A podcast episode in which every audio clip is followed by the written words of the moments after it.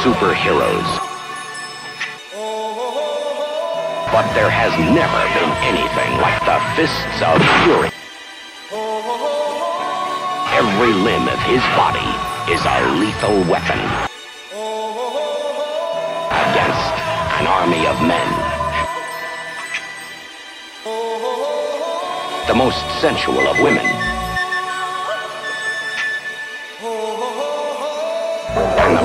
Savage.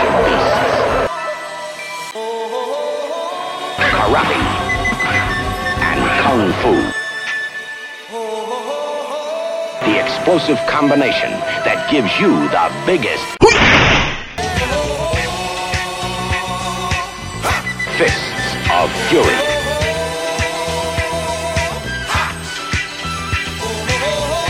Good day and welcome to season two, episode five of Master the 40. I'm Kirk Curnutt. I'm Robert Trogdon. This is a podcast devoted to the short stories of F. Scott Fitzgerald. quickly as you can. Snatch the pebble from my hand. When you can take the pebble from my hand, it will be time for you to leave. And our episode today is Robert's favorite story in the whole Fitzgerald canon. Ah, yes, the Four Fists. The Four Fists. It sounds like it should be a martial arts movie from 1973 starring Bruce Lee, but it is not. Uh, no, it is the gripping tale of one Samuel Meredith, whose life is changed and course corrected by four timely hits to his face. This is a very masochistic story, and in that it argues that we would all benefit in moments of ethical weakness from getting punched in the mouth. And uh, in that regard, it is a odd little story. I would say it is one of the most universally derided stories or negatively spoken of stories that Fitzgerald ever wrote for a very weird reason. It probably would be among those bulk of stories that we never read or never talk about had not Fitzgerald included it in his first story collection, Flappers and Philosophers, where it really seems a little out of place. I mean, Robert, I'm looking here at the contents of Flappers and Philosophers. The Four Fists is the final story. And we tend to think in story collections of ending with the big ones like Big Two Hearted River and uh, Hemingway's In Our Time. But the Four Fists is an anomaly. I'm looking at the Offshore Pirate, the Ice Palace, Head and Shoulders, Bernice Bobs Her Hair. Then we have some that are a little lesser known, like Benediction and Dalrymple Goes Wrong. But then we have the Four Fists, and really it pairs up with only one story in the collection, which is called the Cut Glass Bowl. And those two stories have something in common. What is it, Robert? They were two of the very few stories that Fitzgerald published in Scribner's magazine, the magazine that his publisher, Charles Scribner's sons, issued since the latter part of the 19th century. I would say, and correct me if you think I'm wrong, at least at this moment in 1920, I would say that Scribner's magazine is maybe even a little more conservative in its taste than the Saturday Evening Post, which would become Fitzgerald's main outlet. Oh, much, much more so. Call it a general interest magazine in that you would have some fiction, not a lot, and then essays on art, essays on business, essays on history. In this particular I- issue, I think there's the lead article is on Theodore Roosevelt's correspondence with writers and other artists. The editor at the time, whose name was Robert Bridges, a studiously Victorian character, I would say, uh, but he was a good friend of Roosevelt. So he sort of pushed a Roosevelt agenda in there. I mean, Scribner's magazine had big names in it from the previous generation. They published Edith Wharton, for example, and uh, Henry James was in there. But The, in terms of its flavor, I don't think there's any way in which we could call it modern. Although, as we enter the 1920s and tastes change, it had to get a little more modern. And eventually it did publish people like uh, Kay Boyle and Sherwood Anderson, Langston Hughes. Maybe the most famous thing it ever published was something you've studied, which is it serialized uh, Hemingway's A Farewell to Arms. And what happened when it did that? Most of the references to Catherine Barclay's pregnancy magically disappear from the serialization.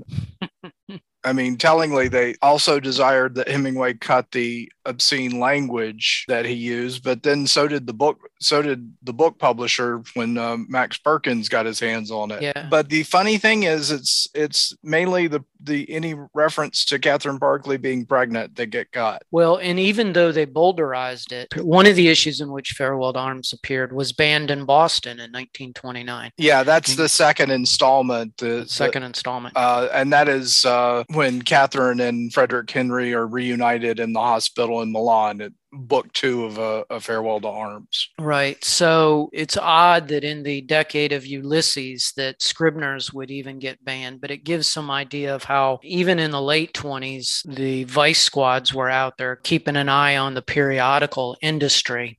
Well, you have you have all of these magazines that are offshoots of published pub- publishing houses. So you have like the various Harper titles from Harper and Brothers. You have Atlantic, which is associated with Houghton Mifflin and others, and they are all things to all people. Uh, un- unlike, say, the Saturday Evening Post, which is predominantly fiction and, and lighter and and sort of light humor pieces, or something like The Nation, which is like total politics and you know uh, current affairs. It's interesting because Scribner's, there was really no division within Scribner's, if I'm right, between the magazine and the publishing house. I mean, Bridges at one point typed up a list of typos in this side of paradise for the house to correct. And I think he and the previous editor, which I think was Bridgman, Uh, Bridge, uh, Burlingame. Burlingame, he was one of the early voices that tried to persuade Charles Scribner's not to publish this side of paradise. And now for something completely different. So here's a funny story about Robert Bridges. In 1922, Bert Rascoe, who we talked about in our very first episode, who was a New York gossip columnist, ran an article that said that during a meeting, Fitzgerald had leaned over and yanked six gray hairs from Bridges' beard, thereby dramatizing the generational divide between the young literary modernists and the old Victorian fogies that were being overtaken. Bridges actually outlived Fitzgerald by a year. Um, where would you say Scribner's was in terms of being a popular magazine? It's dead in the middle. I mean, it's nowhere near as popular as Saturday Evening Post or even, you know, something along the lines of college humor um, as far as like ma- mainstream popularity. But it's it's a step above the pulps. You know, you almost liken it to say. Uh, Time or uh, Newsweek uh, with with some fiction. Right. If you look at subscriber numbers, Metropolitan magazine, which Fitzgerald would switch to very shortly to serialize The Beautiful and Damned and publish a handful of stories, most notably Winter Dreams, they were selling maybe 300,000 copies an issue. Which is, you know, it's not Saturday Evening Post numbers, but that's a pretty broad mass market magazine. But around this time, Scribner's would only have about 70,000 subscribers. So it was considered kind of high culture, a little elitist. It was not a mass market magazine by any means. And and Fitzgerald only got $150 for the story. Exactly. This was way down from what even entry level Saturday Evening Post was earning. I guess my question would be I have two questions then for you, Robert. A, why did he write this story? What do you think he was trying to do? And then B, why did he place it with Scribner's as opposed to Saturday Evening Post? Because it could have run in Saturday Evening Post. It could have, but he's still filling out the market. Isn't Head and Shoulders the first Saturday Evening Posters? Yeah, that's the first one, and that would be in February. So, Okay, and then in May, he does all the flapper stories in the Post. right. So, in a weird way, it almost seems like this is a kind of different type of Fitzgerald that he's giving to another audience, I would say. But it's composed before all of those stories. I Right. mean, the the composition Bruccoli dates May 1919 before any of those stories were written. That's really interesting because what that says is that he was writing this story while he was still in New York, still not really having found his voice yet. We've talked before when we did Porcelain and Pink a few weeks ago that in the spring of 1919, he was desperately trying to sell short stories, and the only thing he could place would be these little slivery, not very substantial types of modern jazz stories it's almost cotton candy of a story. yeah, exactly.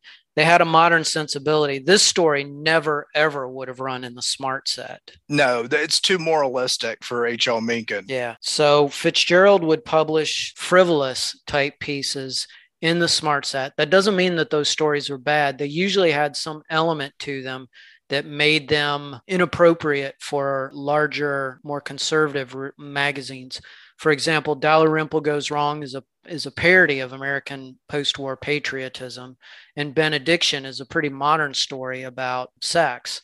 So neither of those stories probably could have placed either in the Saturday Evening Post or in Scribner's. But Fitzgerald did have his agent send this around to various publishers. And there were a group of magazines, kind of like Century, The Nation, you mentioned, a few others. In June of 1920, when this was appearing in Scribner's, Mayday was running in the smart set. Oh, that's a great point. So there's a lot of different Fitzgeralds out there in the marketplace right now. And I think that the fact that this was in the can for a year before it got into print shows us that during that apprentice period, he was really trying to figure out who he was. And in some ways, the Saturday Evening Post story stereotyped him as the flapper Mhm. you know, the flapper story writer. So I doubt that the Post would have necessarily been interested in this kind of moral, quote unquote, although later on when he came back to the post in 1922 and 1923 he would do stories that had this kind of moralized bent to them. Fewer and fewer flapper stories and more and more kind of quick moralistic tales. But you know again Scribner's, by the time in the 30s that it was ending, it was publishing, for example, Faulkner's Dry September, which is not by any means a conservative story. It's a pretty bold story about lynching. And then uh, Hemingway's, maybe the most famous story it ever published was Hemingway's A Clean, Well Lighted Place. Right. And that, but that's one of the last stories that Hemingway placed with Scribner's. Right. And Hemingway, you know, he started with Scribner's and it was the primary American outlet for his stories up until the 30s. And then he moved on to, to Cosmopolitan. So, like Bridges would have accepted The Killers, which is a pretty gritty story in 1927. The Killers, uh, Canary for One, and Right. there's, there's another, there's one more because he published two, two stories together. Uh, Bridges retired, I think, in 1930, so he would not have published those later Hemingway stories. Probably was not involved in the Faulkner one. Mhm. It's easy to see then, I guess, that if Scribner's is a much more conservative magazine, maybe than at least at the moment, than what's out there, that's at least willing to take a little bit of chance on a more jazzy Fitzgerald type of voice. It's easy to see why this story is famous, really, for the one thing that it's known for. And that's the fact that in May 1920, as the issue was just hitting newsstands and was appearing in subscriber mailboxes, Fitzgerald received a fan letter about this story. And who wrote it, Robert? John Greer Hibben, who was the president of Princeton University. And you can find this letter in Matthew Bruccoli's collection called Correspondence. So this is May 27th, 1920. My dear Fitzgerald, I'm going to use my Victorian Princeton president voice here. it has been in my mind some time to write you. Last evening, I read your story in the current number of Scribner's entitled The Four Fists. It is admirably written, and I finished it with a feeling of such deep satisfaction that the long delayed purpose of writing you takes shape again today. Let me say that I feel that in this last story of yours, you have shown not only a rare ability as an artist, but also your power to present a philosophy of life, which I wish every young man in our country would feel and appreciate. Your description of Samuel, Samuel in quotation marks, Yeah. not ironic quotation marks, attributing to him some instinct stronger than will, deeper than training, presents a picture of human nature at its best. This philosophy of the instinctive nobility of man, I hope, may be further developed in your writing and prove a help and inspiration to many who may not be aware of the real power concealed within them. And then the letter takes a long turn into a however, dot, dot, dot, in which the president of Princeton proceeds to essentially rip apart the treatment of Princeton in this side of paradise. So, what was the president, what was Hibben's problem with this side of paradise, Robert? I mean, it's not like they necessarily are the most studious group of individuals in, in this side of paradise. a lot of drinking, a lot of running up to New York to chase after chorus girls and things of that nature. Hibben goes on from my undergraduate days, I've always had a belief in Princeton and in what the place could do in the making of strong, vigorous manhood. It would be an overwhelming grief to me in the midst of my work here and my love for Princeton's young men should I feel that we have nothing to offer but the outgrown symbols and shells of a past whose reality has long since disappeared. Imagine for a moment that you're the president of the college that allowed uh, Animal House to film there, and you kind of go down in history as that's your contribution to academia is that your campus w- is featured in that Pretty Body movie. I think that's what Hibben may have felt like at that time he was not at all happy with the depiction of Princeton life, of either of its snobbiness or its modern, fairly lax morality. And so, again, that kind of illustrates the, the generational divide. What's interesting is Fitzgerald seems to have decided after that letter that he absolutely loathed the four fists in part in part because Hibben treated it so much so here's Fitzgerald's reply on, on June 3rd, 1920. And keep in mind, this is only two months after he and Zelda are married. They're just getting ready to move to Westport, Connecticut. They might have just moved, but I think there's there's somewhere in between New York and Westport. But he says, I want to thank you very much for your letter and to confess the honor of a letter from you outweighed my real regret that my book gave you concern. It was a book written with the bitterness of my discovery that I'd spent several years trying to fit in with a curriculum that is, after all, made for the average student. Of course, Fitzgerald flunked out of Princeton. He goes on to say, My view of life, President Hibben, is the view of Theodore Dreiser's and Joseph Conrad's that life is too strong and remorseless for the sons of men. Hold on, let me find some suitably rebellious music. Here we go. My idealism flickered out with Henry Strater's anti club movement at Princeton. The Four Fists, the latest of my stories to publish, was the first to be written. I wrote it in desperation one evening because I had a three inch pile of rejection slips and it was financially necessary for me to give the magazine what they wanted. The appreciation it has received has amazed me. So he's basically telling Hibben, I only wrote it hoping to break into the market. It wasn't really me. I am more this side of paradise. And if you don't like it, you can go stuff it. yeah, the, the letters abusing almost is like I was too smart for Princeton. That's why I failed out. Yeah. And I think Fitzgerald's very wise in a way and understanding that American fiction is going the way of this side of paradise and not the way of the four fists. We should note that Maxwell Perkins, his editor, the editor who fought for this side of paradise at Princeton, however, praised the four fists as one of Fitzgerald's strongest stories, which amazes me as well. But I guess the question still lingers. If he hated this story that much, why did he include it as the last story in Flappers and Philosophers? Was he just filling out the book?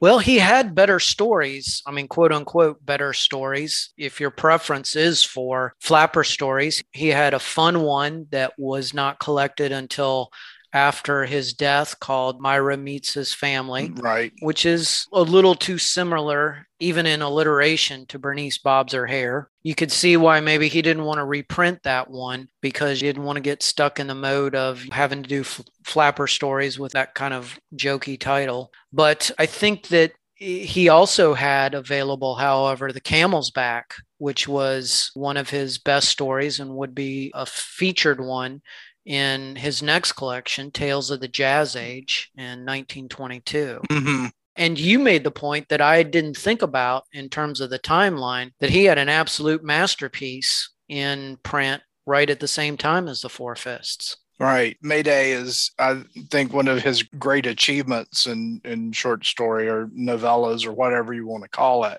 In my opinion, it beats anything that's in Flappers and Philosophers. Yeah, I would agree. And now keep in mind, even though Flappers and Philosophers came out in September 1920, he was still shuffling around the contents of Flappers and Philosophers as late as May 1920. So he could have included Mayday. And it is the kind of hefty, big story like James Joyce's The Dead, like Ernest Hemingway's Big Two Hearted River, or Fathers and Sons that ends Hemingway's collection, uh, Winner Take Nothing that is the thematic masterpiece that you would normally pick to end a uh, story collection. So, the only real explanation I can think of is that Fitzgerald was hedging his bets a little bit in that he didn't want to be stereotyped as someone who wrote cute love stories about flappers. Mhm. And so he includes in this story collection a little racier stuff like benediction, but he also includes some fairly conventional, some of the types of stories that your your mom or your grandma could like. And the Four Fists is probably even better an example of that didactic story than the cut glass bowl. Yeah, Bruccoli reports and and before Gatsby, and the head note to that that he he did not want it in the British edition of Flappers and Philosophers. Right. But I think it did appear in there. It was too late to yank it. Yeah, a lot, a lot of times what Scribners would do would send their galley proofs to the British publisher. They would set that way, and unless they sold them, you know, actually sold them sheets, which they could do. Or in some cases, didn't they make another set of the plates uh, and send them over there? Yes, So that's why editions, unlike the Beatles albums, you know, in the 60s, where the American and British versions differed greatly, the short story collections tended not to. Jim West points out that this is one of the reasons why Scribners quite often use British spellings in in their works was just to appeal to the British publishers. Oh, wow. I didn't realize that. That's really interesting.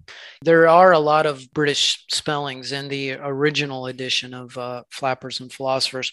Well, let's get into the story itself then and try to really tear it apart and decide what makes it a didactic story and what is the purpose of this type of moral fiction. Well, the story, The Four Fist, as you would imagine from the title, is divided into four parts, and it follows the life of Samuel Meredith when he is in prep school, in college, just starting out in business, and then at the cusp of great success in business. And at each of these moments, his life is changed when somebody hauls off and hits him in the face. And in each case, he is doing something that is less than noble. In the first instance, he's a young man, he's at Phillips Exeter Academy, and he's kind of considered, as Fitzgerald was when he went to boarding school, a sort of insufferable snob and a bit of a bully.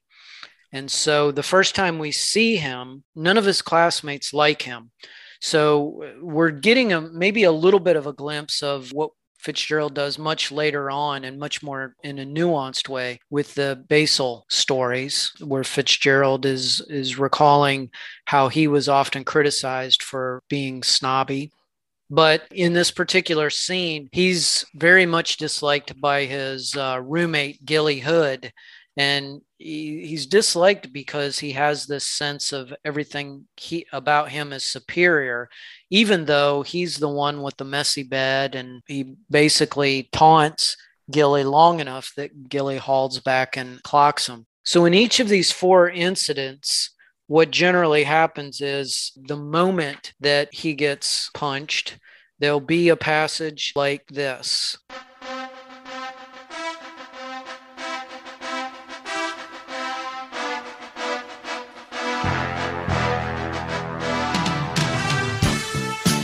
Gilly hauled off and hit him succinctly in the nose.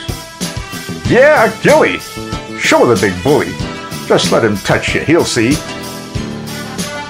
The group closed in on them, and for the first time in his life, Samuel realized the insuperable inconvenience of being passionately detested. He gazed around helplessly at the glowering, violently hostile faces.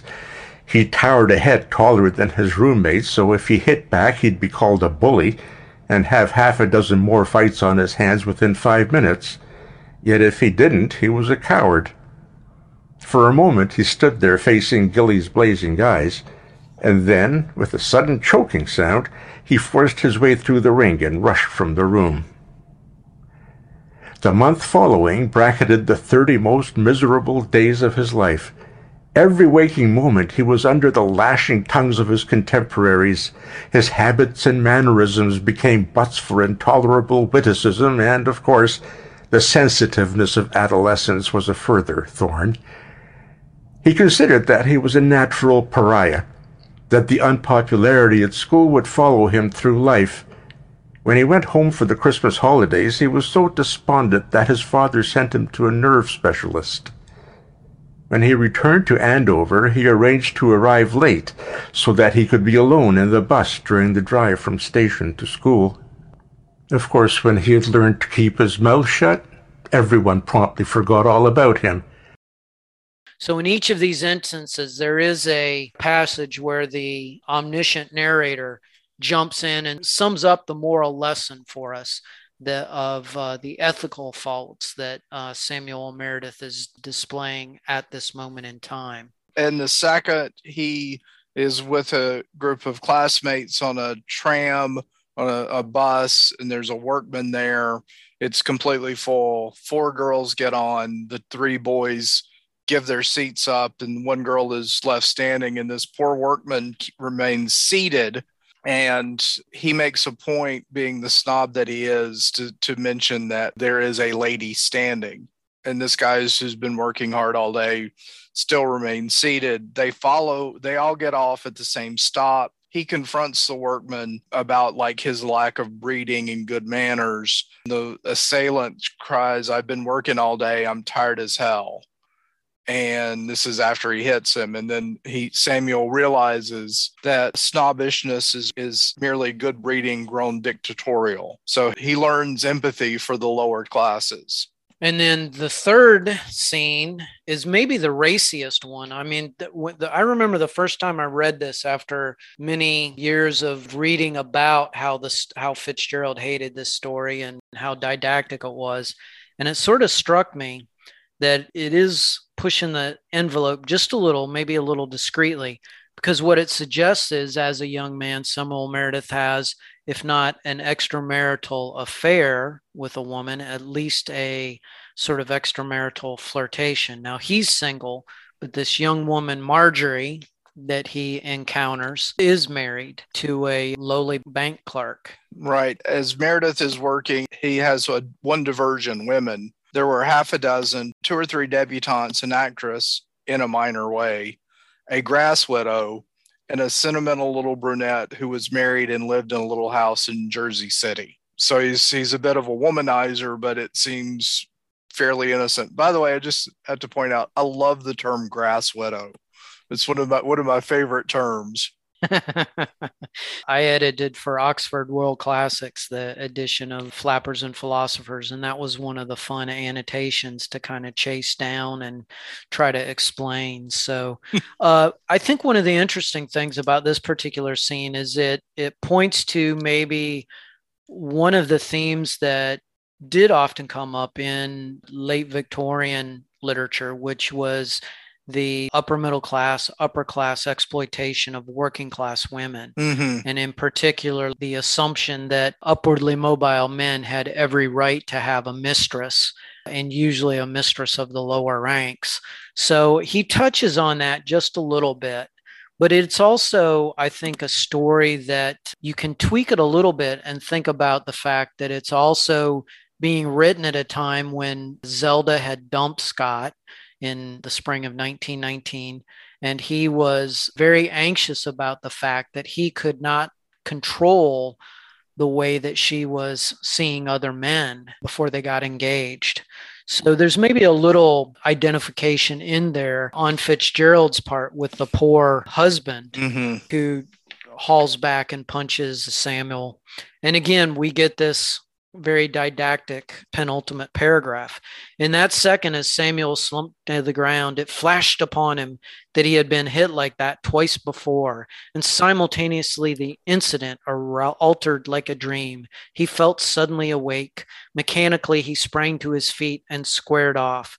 The man was waiting, fists up a yard away, but Samuel knew that though physically he had him by several inches and many pounds, he wouldn't hit him. The situation had miraculously and entirely changed. A moment before, Samuel had seemed to himself heroic. Now he seemed the cad, the outsider, and Marjorie's husband, silhouetted against the glass lights of the little house, the eternal heroic figure, the defender of his home. So Fitzgerald's illustrating the lesson there that you never want to be the third person in a in an adulterous situation. He realizes how ethically wrong that in. Not that he held himself to that standard later on in life. Well, the narrator undercuts him because it's the narrator doesn't say that he was in love with Marjorie, Right, right. that he thought he was in love with Marjorie, yeah. which is which is one of the nicer touches in this story about the the psychology and that he fools himself. I do think that the characterizations here are maybe a little deeper than your typical didactic story. Even though Fitzgerald does employ an omniscient, intrusive narrator, he is using free indirect discourse, let's say, to dramatize Samuel's thoughts.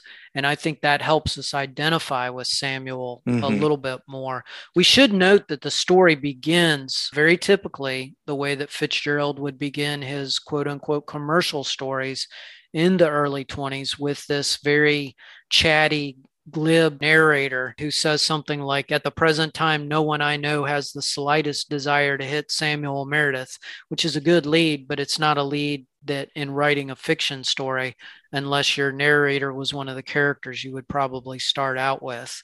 And this is the type of, I think, narrative voice that caused H.L. Mencken, when he was reviewing Flappers and Philosophers in 1920, to basically say that Fitzgerald had a had a choice. He could go along and be sort of rebellious in the way this side of paradise was, or he could go the way that these previous generations magazine moralists were and just beat to death his own point and not allow readers to get it themselves. Right. And when Fitzgerald sent Mencken a copy, he notated that this was one of the trash stories in there, and as well as Bernice Bobs Her Hair and Head and Shoulders. Neither of which I would say are trash stories. I mean, No. it's sort of interesting that especially Bernice Bobs Her Hair, which by any count I think counts as one of his most famous and popular stories. So it just gives you an idea again of how little he maybe estimated his own work. I think there was always a little defensive self-deprecation with both Mencken and Hemingway. You know, in that letter to Hibben when he's talking about claiming that he's now a devotee of Frank Norris and Dreiser. That's really the influence of Mencken shining through there. And we should note there is a another Fitzgerald story Yes. from right around this same time called The Smilers, which is basically the four fists with smiles instead of fists. So it wasn't as if he Mhm. uh, abandoned this type of didactic story, even though he hated it. It just, he found a market for it. And when he needed quick money after the Four Fists, that would be one of the types of stories that he might turn to. We still got the fourth part. Yeah, and we were talking beforehand, and uh, let me throw this out there. I think this has the makings of a good story if it only had the fourth part and you did not call it the Four Fists if you again i can't get over how the four fists i keep waiting for you know the the, the fight scene. Uh I'm, I'm thinking about a party with fitzgerald hemingway and faulkner called the four fists. Well that would yeah that would that would not last them long. that would be a more a more honest story.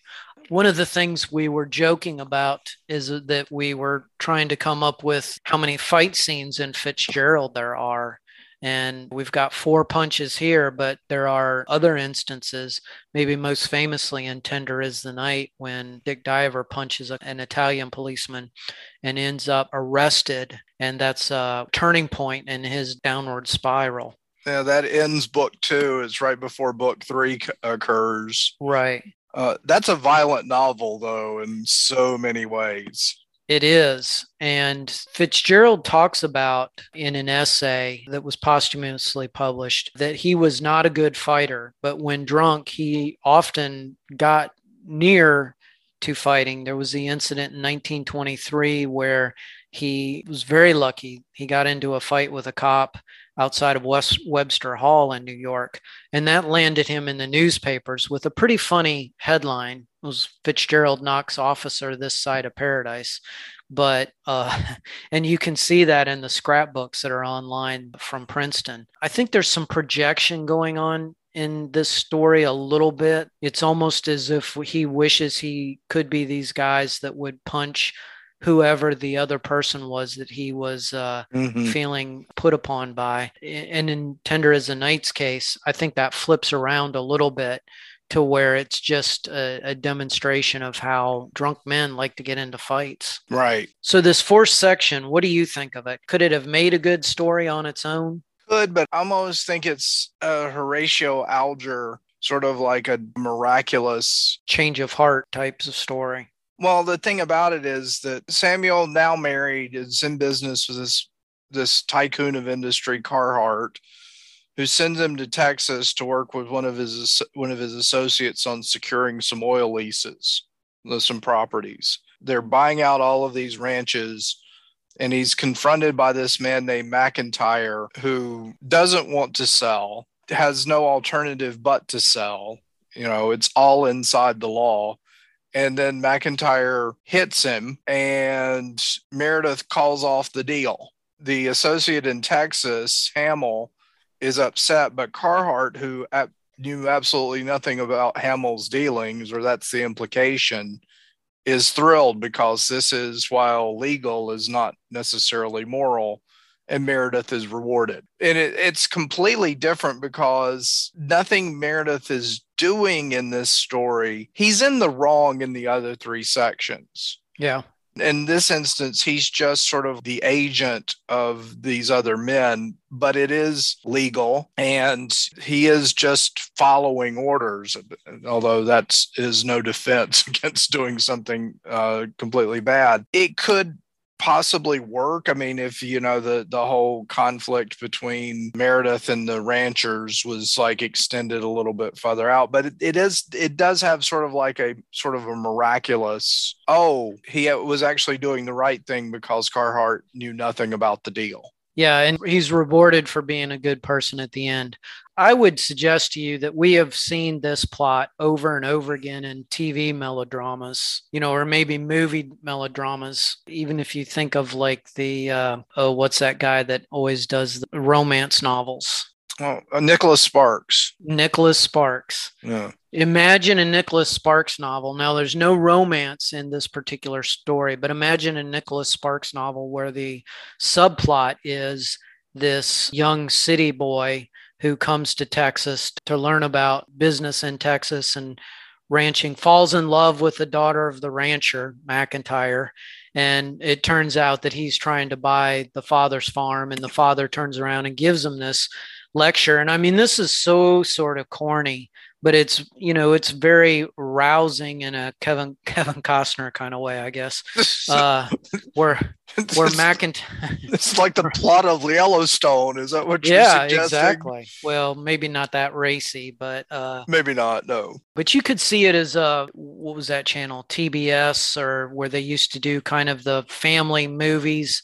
And uh, McIntyre tells him to his face, I reckon this rotten old devil, referring to Carhart, had to have another million. I reckon we're just a few of the poor beggars he's blotted out to buy a, mo- a couple more carriages or something. I built a house out there when I was 17 with these two hands. I took a wife. 40 summers I've seen the sun come over the mountains and drop down red as blood in the evening. My boy was born there and he died there. Then the wife and I uh, and I lived there alone and sort of tried to have a home. After all, not a real home, because the boy always seemed to come close somehow, and we expected a lot of nights to see him running up the path to supper. It's opposing this myth of American business as carnivorous, as uh, as an omnivore. It's eating up this independent struggle that we are all supposed to have uh, the pleasure of working with our hands, the pleasure of farming for ourselves. And so it's that kind of story that we love to root for about uh, opposing a corporate takeover. And again, if this were a contemporary movie, he would get punched in the face, change his conscience, and it'd end with him winning the rancher's daughter. So I think it's an entirely conventional plot. I think you and I could adapt this and we put in a Christmas theme and we can sell it to the Hallmark channel for next year.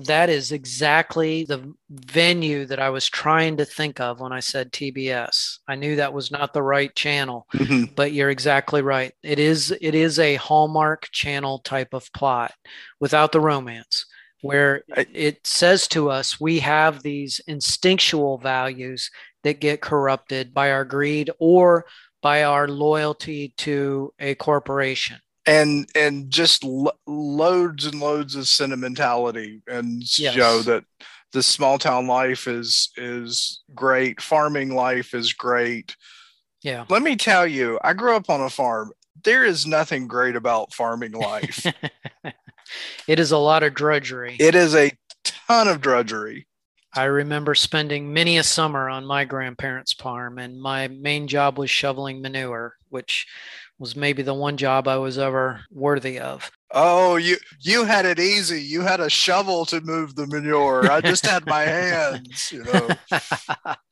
well, so this story, I think, is uh, on the one hand, I don't think it deserves the reputation has as something that Fitzgerald just absolutely hated.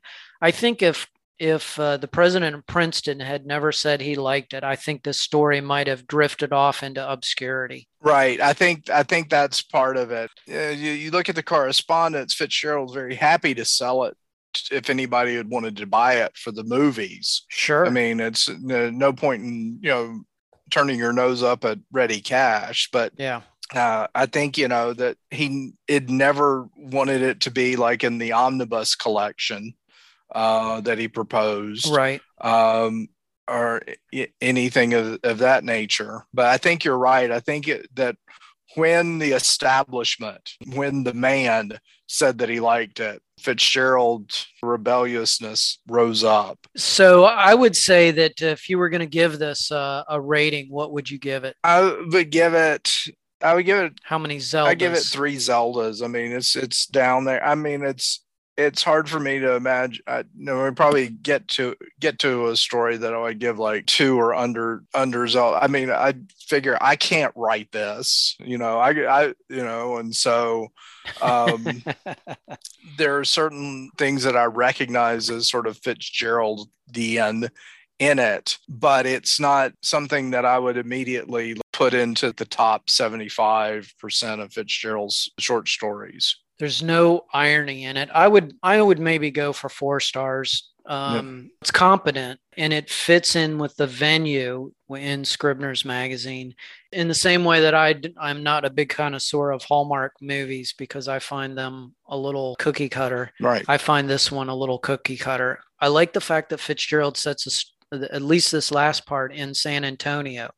Imagine for a moment Fitzgerald doing a darker piece in Cormac McCarthy country. It'd be an interesting premise there. It's it's it's also an example of Fitzgerald's weird bad geography because she, San Antonio is a lot, and the confrontation with McIntyre takes place in New Mexico. Right, right. You can drive all night and never leave Texas, as the song says. And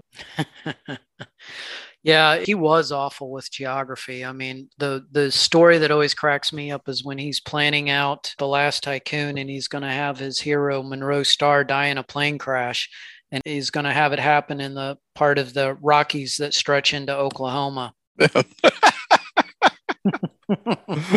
he's just he couldn't make it in the spelling bee or in the geography bee. That's that's that's that's why they make maps, you know.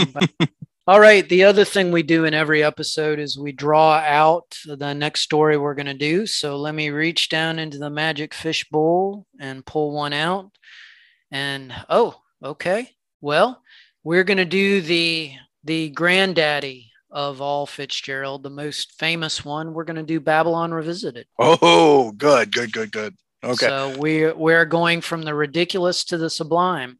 Very much so. All right. Well, thank you very much, Robert, and uh, try not to go out and get punched in the face. Uh, it's only me and the wife here, and uh, it's only a matter of time before she punches me in the face. All right. Well, we will see you on our next episode then. Uh, take care, everybody.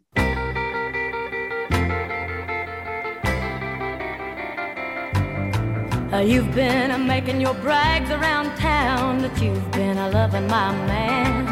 But the man I love when he picks up trash, he puts it in a garbage can. And that's what you look like to me. And what I see is a pity. You better close your face and stay out of my way if you don't want to go to Fist City.